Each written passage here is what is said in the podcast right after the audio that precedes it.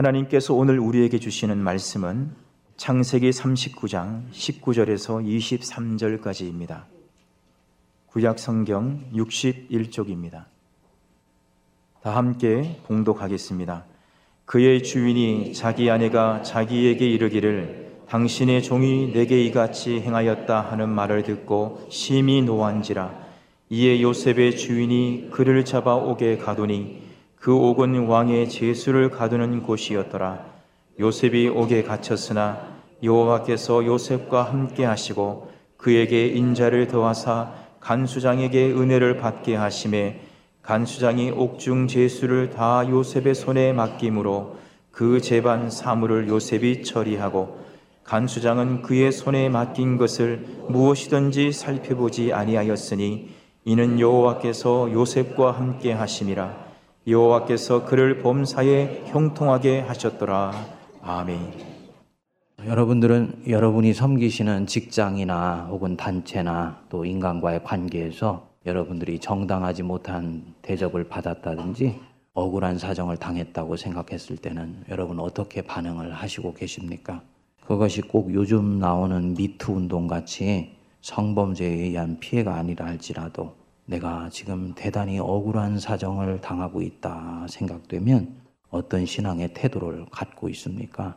또 꼭 그런 극단적인 상황이 아닐지라도 내가 악한 환경이나 나에게 적대적인 상황 속에 내어 던지게 되었을 때 나는 그리스도인으로서 어떻게 생각하고 행동해야 될까요? 성경에 들어가 보면 최초로 미투적 상황에 내던져졌었던 사람이 한 사람 나옵니다. 누굽니까? 요셉이에요. 그 여자가 아니고 공교롭게도 남자입니다.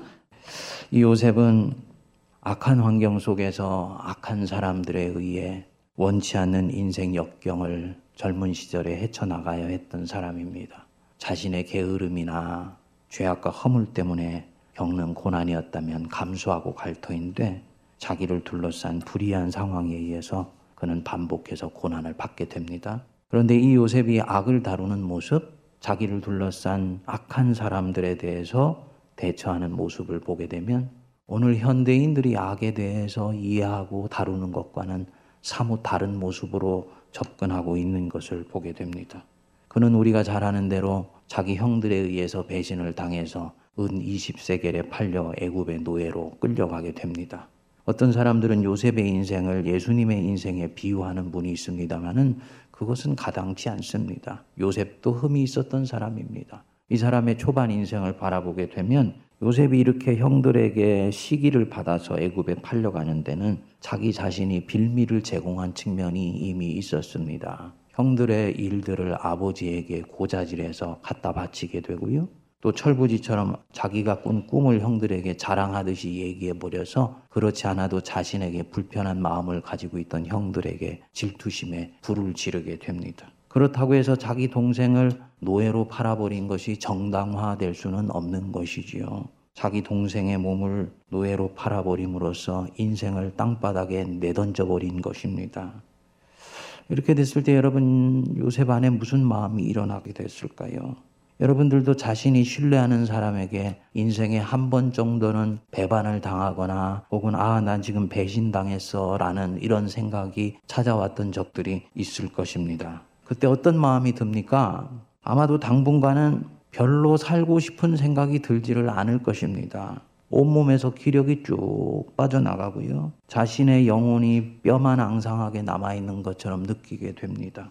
왜 사람에게 배반당하는 것이 그렇게 무서운 일이냐 하면 시간 쓰고 에너지 쓰고 물질을 손해보고 이런 부분들은 둘째 문제입니다. 내가 다른 사람에게 배반을 당했다는 느낌이 들게 되면 그때부터 나는 내가 인간이기에 정당하게 당연히 가지고 있었던 다른 사람에 대한 신뢰가 치명적인 상처를 받게 됩니다. 즉, 인간을 신뢰하고 싶은 마음이 없어져 버리게 됩니다. 그러면 이때부터는 사람을 보는 나의 눈이 냉랭해져 있는 걸 보게 됩니다. 거울 속에 있는 자기의 눈을 바라다 보니까 이전의 자기 눈이 아니에요.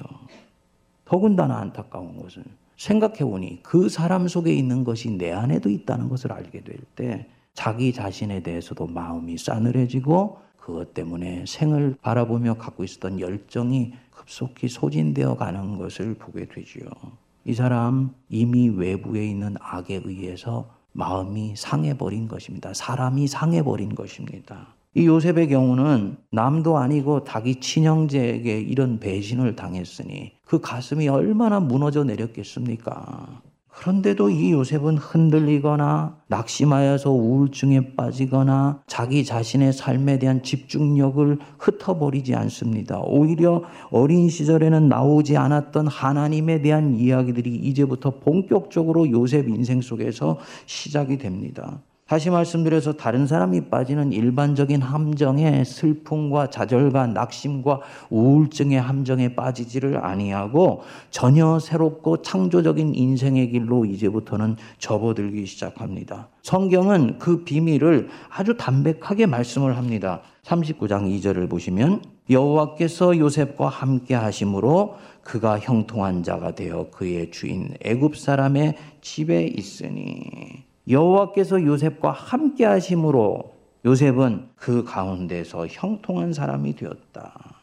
여러분 여호와께서 요셉과 함께 하신 것이 요셉이 우울증이나 좌절에 빠지지 않고 자기 삶에 대한 집중력을 치료하게 유지할 수 있었던 비결일까요? 생각해 보십시오. 같은 처지에 있었던 다른 사람에게는 여호와께서 그들과 함께 하시지 않습니까? 당연히 그들과도 함께 하시죠. 우리 하나님은요, 객과 고아와 과부와 가난한 자들과 아픔 당하는 자들의 하나님이세요. 하나님이 자신을 그렇게 아예 소개를 하셨습니다. 이 얘기는 무슨 얘기냐?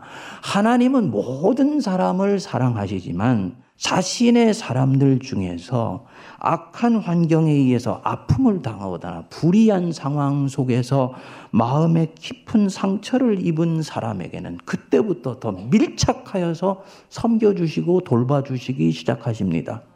그러니까 요셉뿐만 아니라 요셉과 비슷한 환경에 처해 있는 모든 사람들에게는 여호와께서 그들과 함께 하신다고 우리는 말씀드릴 수가 있는 것이지요. 그런데 그 사람들이 모두가 요셉처럼 반응하지를 않더라는 것입니다. 어떤 사람은 이 환경이 주는 악한 기운에 대항하느라고 분노하다가 결국은 그것 때문에 자기의 감정이 분노의 노예가 되어버리고 저항하다가 뜻대로 되지 않으면 좌절하여서 깊은 영적 침체에 빠져버리는 상황들이 너무너무나 많이 있더라는 거예요. 그것 때문에 인생에서 길을 잃어버리는 사람들도 많이 있습니다. 억울함에 분을 삭히지 못해서 자기가 이 분노의 희생양이 되어버립니다.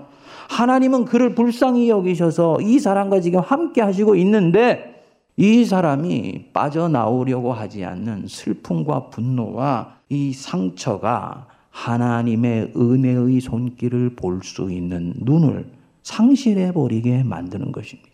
요셉은 어떻게 했습니까? 다시 본문으로 돌아가셔서 여호와께서 요셉과 함께 하심으로 이 말씀은 요셉 편에서 보면 무슨 뜻이냐면 요셉이 하나님께서 내미시는 은혜의 손길을 뿌리치지 아니하고 견고하게 붙잡았으므로 이 뜻이에요. 이 요셉은요, 마음에 일어나는 분노와 슬픔에 자기의 영혼을 내어 맡기지를 않았습니다. 노예라는 지극히 낯설고 적대적인 환경 속에 자기 마음을 빼앗기지를 않았어요. 우리가 슬픔과 분노의 마음을 빼앗길 땐 여러분 조심하십시오. 여러분들한테 원수가 가면 쓴 천사의 모습으로 다가와서 속삭일 때 이 악한 환경 속에서 슬픔과 분노의 마음을 빼앗깁니다. 어떤 때냐면요. 자기 연민입니다. 자기 연민이요. 나는 이런 대접받아서는 안 되는 사람인데 억울하게 이 상황 당했다. 억울한 것은 맞아요, 여러분. 하지만 그것이 자기 연민, PT라 그러죠.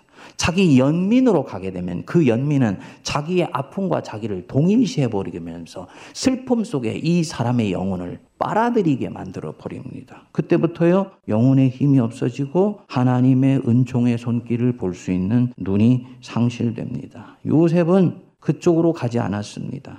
자기에게 찾아오시는 하나님의 은총을 마음의 창을 활짝 열고 맞아들였던 것입니다. 더 놀라운 것이 이 요셉은 마음만 이렇게 먹었을 뿐만 아니라 악한 환경 속에서 얼마나 신실하게 삶을 살았는지를 모릅니다. 생각해 보십시오. 마른 아른의 날벼락도 이런 날벼락이 없잖아요. 야곱이 얼마나 요셉을 사랑했는지 다른 형들에게는 입히지도 않았던 무슨 옷을 입혔다? 채색 옷 입혔습니다. 채색 옷. 예쁜 꽃과 그 때때 옷을 입은 것입니다. 그런데 그 옷이 성경에 보면 벗겨져서 구덩이에 빠졌다가 그 구덩이가 결국은 노예로 팔려가는 구덩이가 되어버렸는데 그 악한 환경 속에서도 날벼락 맞듯이 노예가 됐는데도 그 주인과 그 집을 정성을 다해서 신실하게 섬겼습니다.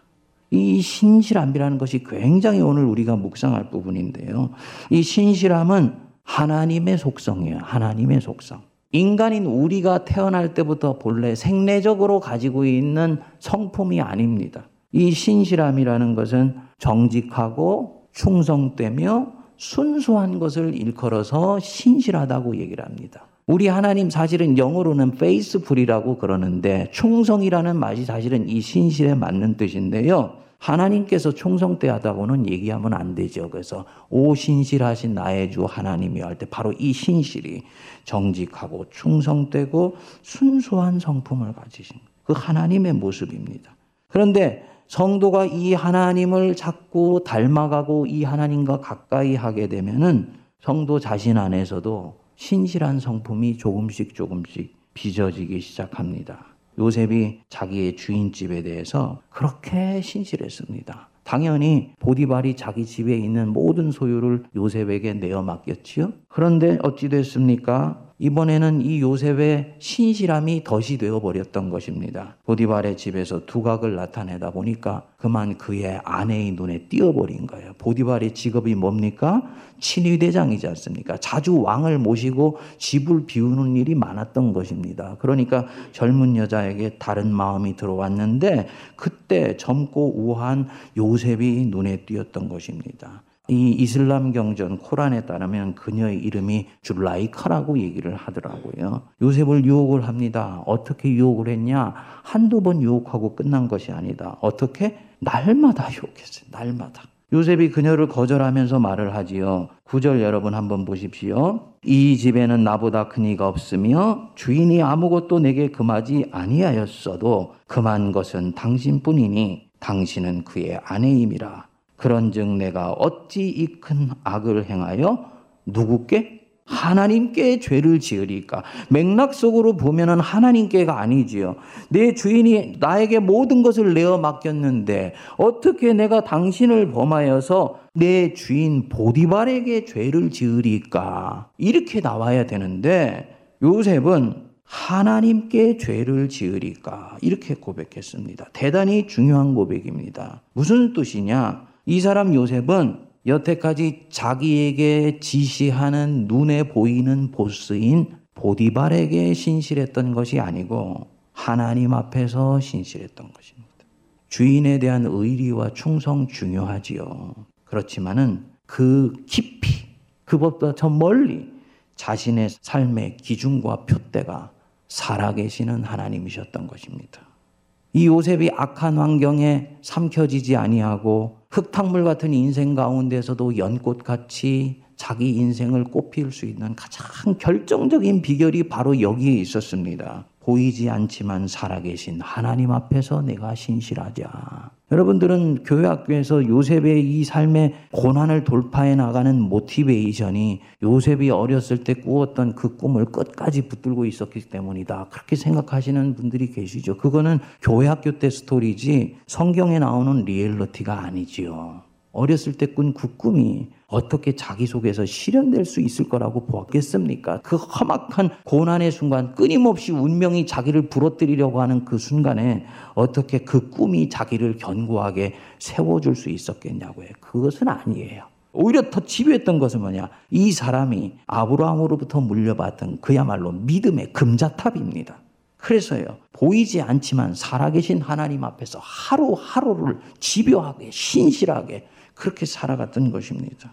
여러분, 사람 앞에서 신실하기 전에 하나님 앞에서 이제는 신실하실 수 있게 되기를 바랍니다. 보이는 사람 앞에 신실한 것보다도 보이지 아니하는 하나님 앞에서 내가 살아가고 있다는 이것을 깨칠 때 그 사람이 그리스도인이고 그 사람이 그리스도의 제자입니다. 그리고 이 사람은요 대단히 현명한 사람이고 삶의 지혜를 가지고 있는 사람입니다. 이유가 있습니다. 왜 하나님 앞에 신실한 것이 중요하냐? 사람은 언젠가 반드시 한 번은 나를 실망시키게 되어 있습니다. 반드시 한 번은요. 내가 의지하고 믿었던 사람에게 의해서 내 자신의 마음이 상처를 입는 때가 반드시 한 번은 옵니다. 그것을 일컬어서 우리는 배신이고 배반이라고 얘기를 하는 거예요. 그 이사에서 말씀은 코로 숨쉬는 것을 아예 의지하지 말라고 하지 않습니까? 기독교 신앙이 휴메니티를 상실해 버린 것이 아닙니다. 인간을 사랑하지 말라는 말이 아니에요. 사람에게 신실하려고 그러고 그를 의지하면 반드시 너는 그 사람 때문에 좌절될 것이기 때문이라는 것입니다. 네가 사람 때문에 좌절되는 그때부터 너는 인간을 향한 사랑의 동력을 급속하게 상실하게 될 것이다. 그리고 너는 그때부터 사람을 사랑할 수가 없게 된다. 이게 기독교가 보는 인간에 대한 이해입니다. 이런 면에서 이 기독교 신앙은 현대인들이 가지고 있는 휴머니즘을 대단히 나이브하게 봅니다. 휴머니즘의 치명적인 약점이 무엇입니까? 인간 안에 있는 밝은 면과 어두운 면을 동시에 보지를 못해요. 인간 안에는 하나님을 향한 열망도 있지만 탐욕스러운 모습도 한 사람 안에는 공존하고 있다는 것을 보지를 못하고 인간을 그저 사랑해야 되는 아름답고 좋은 대상으로만 본단 말입니다. 결국은 휴머니즘으로는 사랑을 사랑할 수가 없지요. 그에게 가마를 주어서 죽게로 돌아오게 할 수도 없습니다. 이 요셉이 보디발에게 신실하려고 했다면은 이 보디발에 의해서 저는 이미 나가 떨어졌을 거라고 봅니다. 보세요, 보디발. 얼마나 의리가 없는 사람입니까? 이 보디발, 요셉이 어떤 사람인지 알잖아요. 요셉이 어떻게 자기의 집을 섬겼는지 알잖아요. 이 사람이 사람의 마음을 그저 얻으려고 일을 하는 그런 간교한 사람이 아니라는 것 알지 않습니까? 그런데 교활한 아내의 말을 일부러 믿어주었는지 모르지만은 요셉을 그 칠흑 같은 감옥 속에 던져버립니다. 왜냐? 욕정에 찬 아내의 허물을 덮어주는 것이 스캔들이 집 밖으로 나가지 않아서 자신의 정치적 입지를 유지시켜주는데 도움이 된다고 생각했기 때문이에요. 결국 요셉은 또 한 번 사람에 의해서 배반을 당한 것입니다. 그런데 이 사람이 집요하게 그 감옥에서도 자기를 지키고 하나님 앞에 신실합니다. 왜냐? 자기 인생은 하나님 앞에 드리면서 살아가기로 작심했기 때문입니다. 오늘날의 얄팍한 휴머니즘을 넘어선 사람입니다. 이 전형적인 미투적 상황인데 요셉이 오늘날 이 미투적 상황에 오면 어떻게 할지 저는 천국 가면 한번 물어보고 싶어요. 그래서 이 사람은 서운함과 분노에 삼켜져서 세월을 보내지 않고 다시 인생 걸음을 나섭니다. 성경은 감옥에서의 요셉을 추적하면서 짧게 한 말씀을 하지요. 우리 39장 20절, 21절 한번 보겠습니다. 이에 요셉의 주인이 그를 잡아 옥에 가두니 그 옥은 왕의 제수를 가두는 곳이었더라. 요셉이 옥에 갇혔으나 여호와께서 요셉과 함께 하시고 그에게 인자를 더하사 간수장에게 은혜를 받게 하심에 저는 이 구절이 너무너무 좋습니다. 여호와께서 요셉과 함께 하시고 이거 보디발의 집에서도 있었던 관계지요. 그런데 감옥 속으로 들어가서 고난이 더 깊어지니까 하나님이 이 사람에게 뭐를 더하셨다고요? 인자를 더해 주시는 거예요. 내 백성 흔들리거나 꼬꾸라지지 않도록 인자를 더하셔서 간수장에게 은혜를 받게 하셨다. 하나님이 직접 움직이시는 것이 아니 보이지 않는 손길로 간수장의 마음을 움직이셔서 요셉으로 하여금 감옥 한복판에서도 천국의 삶을 살아갈 수 있도록 이끌어 주시는 것입니다. 여러분, 하나님의 신실하심이 보이십니까? 여러분, 우리 하나님 택한 백성 절대로 놓지 않으십니다. 여러분들의 노년이 되어서도 떠나지 아니하시고 백발이 되어서도 떠나지 않으셔요. 마지막 죽음을 앞둔 성도의 그 신앙 고백을 들어보면요. 저는 정말 하나님 위대하게 생각을 합니다. 많은 사람들, 예수 믿지 않는 사람들은 죽음이 들어와서 발버둥을 치거나 죽고 나면은 땅 속에 묻히는 것이라고 생각해서 이제는 그 생의 마지막 한 떨기 꽃이 떨어지는 것을 봅니다. 그런데요, 죽음을 앞본 성도를 보면 여전히 꿈을 꾸고 소망을 가지고 있고 그 죽음의 힘이 절대로 두렵지 않다라는 것들이 명료하게 드러날 때 그 믿음을 지킨 성도도 위대하지만 이 성도의 믿음을 여기까지 지켜주신 우리 하나님의 신실하심이 얼마나 위대한지 모릅니다. 그리고 그 신실하심에 또한 요셉이 어떻게 반응을 합니까? 신실함으로 반응을 하는 것입니다.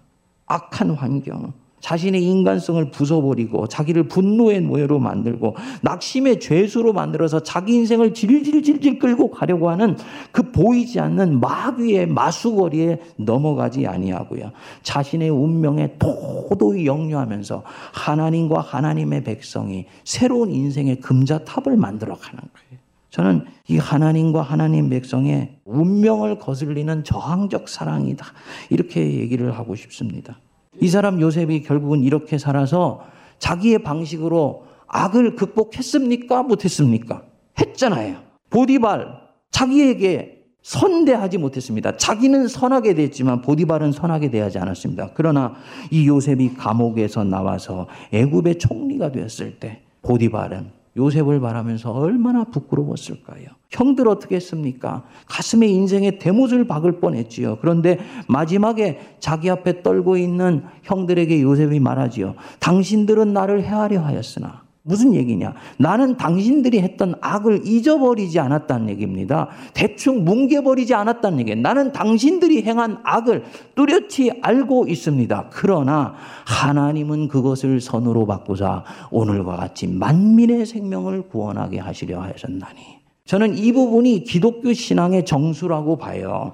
악을 악에 대항해서 이기려고 정의를 실현하려고 하는 것은 그것은 나의 정의는 실현할 수 있을지 모르지만 나와 그 사람이 만들어낸 원수의 힘으로부터 하나님 백성을 구원하지를 못합니다. 나를 진정으로 구원하지를 못해요. 그것이 출발은 될 수 있지만 그것이 완결체는 아닌 것입니다.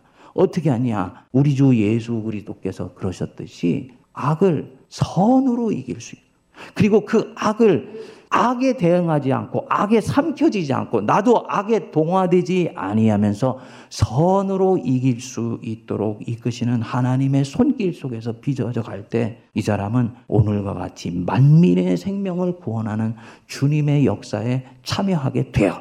그리고 이때 세상의 악은 비로소 정복되기 시작합니다. 현대 휴머니즘이나 정의의 가장 치명적인 약점이 여기 있습니다. 교인들 중에서도 이런 정의론을 가지고 있는 사람이 있습니다. N.T. 라이트라는 유명한 신약학자가 악의 문제에 대해서 책을 쓰면서 그런 얘기를 했었습니다. 악이라는 것은 내 마음 속에 있을 뿐만 아니라 세상 안에서 보편적으로 움직이는 우주적 존재라는 것을 우리는 때로 잊고 있다. 그래서 자기가 어려운 일을 당했을 때 그때부터 이 사람은 선과 악을 이분법적으로 구분하기 시작한다는 것입니다. 그래서 나는 선이고 저 사람은 악이라고 보는 거예요. 동시에 혹은 나는 우리는 정의롭고 저 사람들은 불의하다고 보게 되어서 그 경계를 짓는데 미안하지만 그가 범하고 있는 그 악은 내 자신 안에도 있다는 것을 우리는 잊어버릴 때 그때 원수는 승리의 나팔을 불기 시작한다. 여러분 꼭 기억하십시오. 악을 선으로 이기는 것을 통해서 결국은 하나님의 역사가 이루어지는 것입니다. 그 선을 악으로 이기는 방법이 무엇이냐? 하나님께 신실한 인생을 살아가는 것입니다. 신실함이 무엇인지를 보여주는 좋은 이야기가 있습니다. 어느 날성 프란체스코가 자기 가까이에서 수종자로 섬길 제자를 뽑기로 다짐을 합니다. 그래서 제자들 중에서 뽑아가지고 한 사람을 세우려고 시험 문제를 내주게 됩니다. 내가 너희들에게 씨를 하나씩 나눠줄 테니까 한 달 이후에 꽃을 피운 모습을 보고 가장 아름답게 꽃을 피운 사람이 이 시험 속에서 선발되게 될 것이다. 여러 명의 후보들이 씨를 가지고 정성껏 키우기 시작했지요. 그런데 제자들이 받았던 씨는 살아있는 씨가 아니라 뜨거운 물에 삶겨서 죽은 씨였던 것입니다. 아, 그런데요. 한 달이 지나자 여러 명의 후보들이 아름다운 꽃을 피워가지고 화분에 들고 나온 것입니다. 어떻게 했던 거냐? 모두 꽃이 열리지 않으니까 다른 씨를 갖다 심은 것입니다. 그런데 유독 한 사람만이 빈 화분을 들고 고개를 떨군 채 낙심한 마음으로 프란체소코 앞에 서 있었습니다. 이 사람 꽃이 피지 않은 그대로의 화분을 들고 나왔던 것입니다. 누가 합격했을까요? 바로 이 사람. 하나님의 테스트에서는 누가 합격했을까요? 역시 바로 이 사람. 여러분들이라면 어떻게 하시겠습니까? 나는 그때 왜 자라지 않는 그 씨를 보면서 가만히 들고 나올 수가 없으며 무엇인가로 바꿔서 아름다운 꽃을 피워 내 스승 앞에 가야 된다라는 마음을 내가 갖게 될까요? 이 사람은 화려한 결과를 주님께 올려드리거나 화려한 결실을 내가 사랑하는 다른 누군가에게 보여주는 것이 믿음의 승리라고 보았기 때문입니다. 이런 믿음은 물을 주어도 자라지 않는 씨를 그대로 갖고 빈 화분을 든 채 하나님 앞에 서 있을 수가 없습니다. 여러분 꼭 기억하십시오. 신실함은 크고 멋지고 위대해지려고 하는 유혹을 떨쳐버리는 데서부터 이루어지게 됩니다. 보이지 않지만 살아계신 하나님은 나의 가는 길을 알고 계시다. 그 하나님에 대한 신뢰만이 나를 신실하게 해주실 수 있습니다. 내가 가진 달란트를 잘 가늠해 봐서 이 달란트를 꽃피우는 것으로도 나는 하나님이 주신 한 판의 인생으로 충분하다는 것을 믿고 주신 그 달란트에 최선을 다하는 사람이 그가 신실한 사람입니다. 신실한 사람은 내가 이렇게 헌신하면 하나님께서 나에게 무엇을 보상으로 주실지를 이제는 기대하지 않습니다. 주님을 사랑하기 때문에 섬긴다는 그 자체로 이 사람에게는 충분해요. 믿음이 어렸을 때는 봉헌 생활을 하고 11조를 하면 주님이 내게 무엇을 주실지를 기대하면서 드렸어요. 하지만 이제는 그렇게 하지 않아도 됩니다. 왜냐? 마땅히 받으실 그분께 드리는 그 자체로 이 사람은 기쁘고 그 신실함 자체가 자기 인생을 사는 목적이기 때문입니다. 하나님 나라가 이것을 통해서 확장될 것이라는 영적 상상력이 자기를 은혜 속으로 이끌어 가게 됩니다. 감사한 일이죠.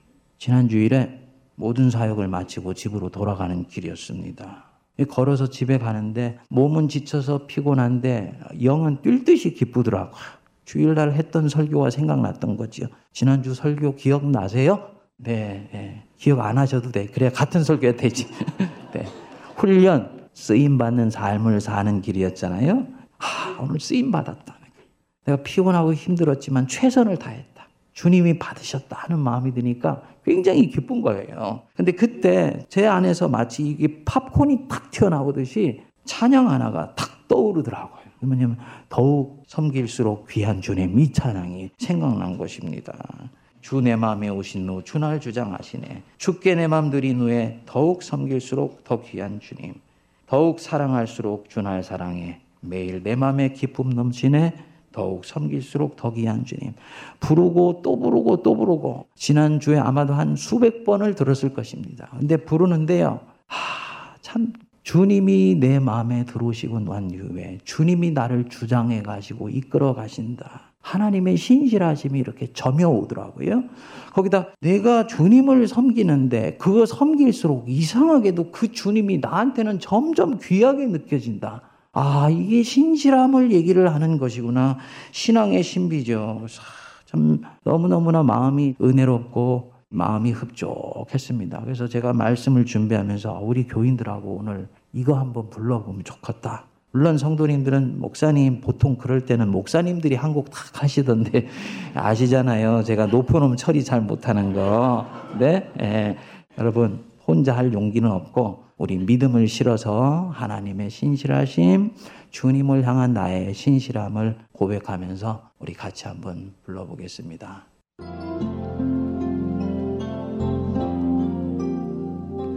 주내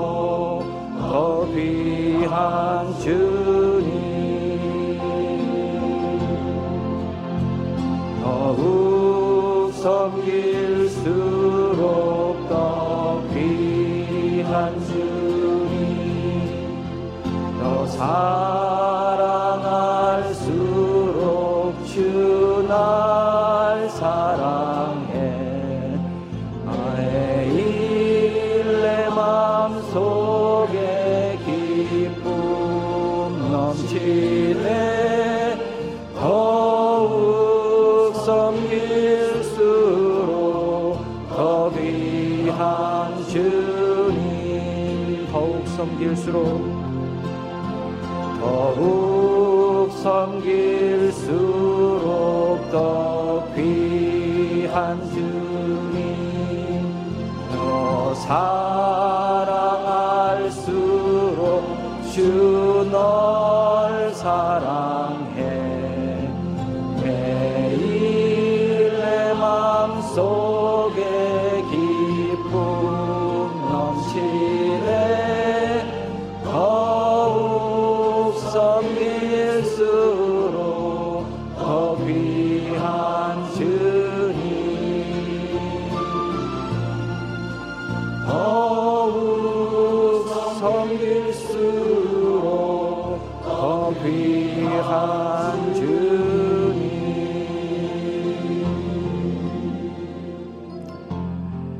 우리 하나님 여러분들에게 더욱 섬길수록 더 귀한 주님 되시기를 바랍니다.